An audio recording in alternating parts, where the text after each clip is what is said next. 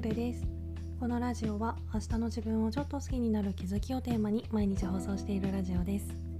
1日2回私なりの心地よい暮らしのコツや日常での気づきをお話ししています。もしよろしければフォローコメントなどお待ちしております。ということで今回は諦めモードくらいがちょうどいいっていうテーマでお話ししたいと思います。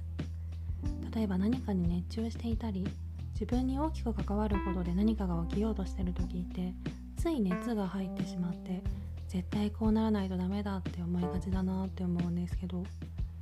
でも結局いくら強く思ったところで現実は変わらないというか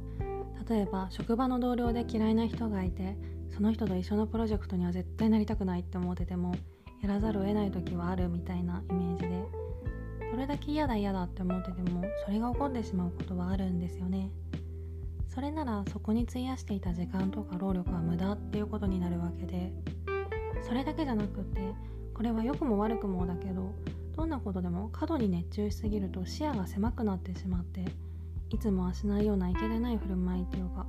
なんか自分勝手な発言をしてしまったり喧嘩腰になってしまったりそういう振る舞いをしてしまってそれがゆくゆくは黒歴史になったりするリスクもあるし私結構これ後悔してることがあるんですけどやっぱりこれって冷静に考えてみると得策ではないんですよね。自分にとって大切なことだったり大きな影響を及ぼすことだったりすればするほど熱が入ってしまうっていうのはある程度仕方のないことだとは思うんですけどそこはあえての諦めモードでいくというかネガティブになるのとも違うけどまあなるようにしかならないよねみたいな感じでちょっとテンションを意識的に落とすといいのかなと思ってます。熱を持ってても体温でいうと37度くらいの微熱くらいのラインをキープすることにして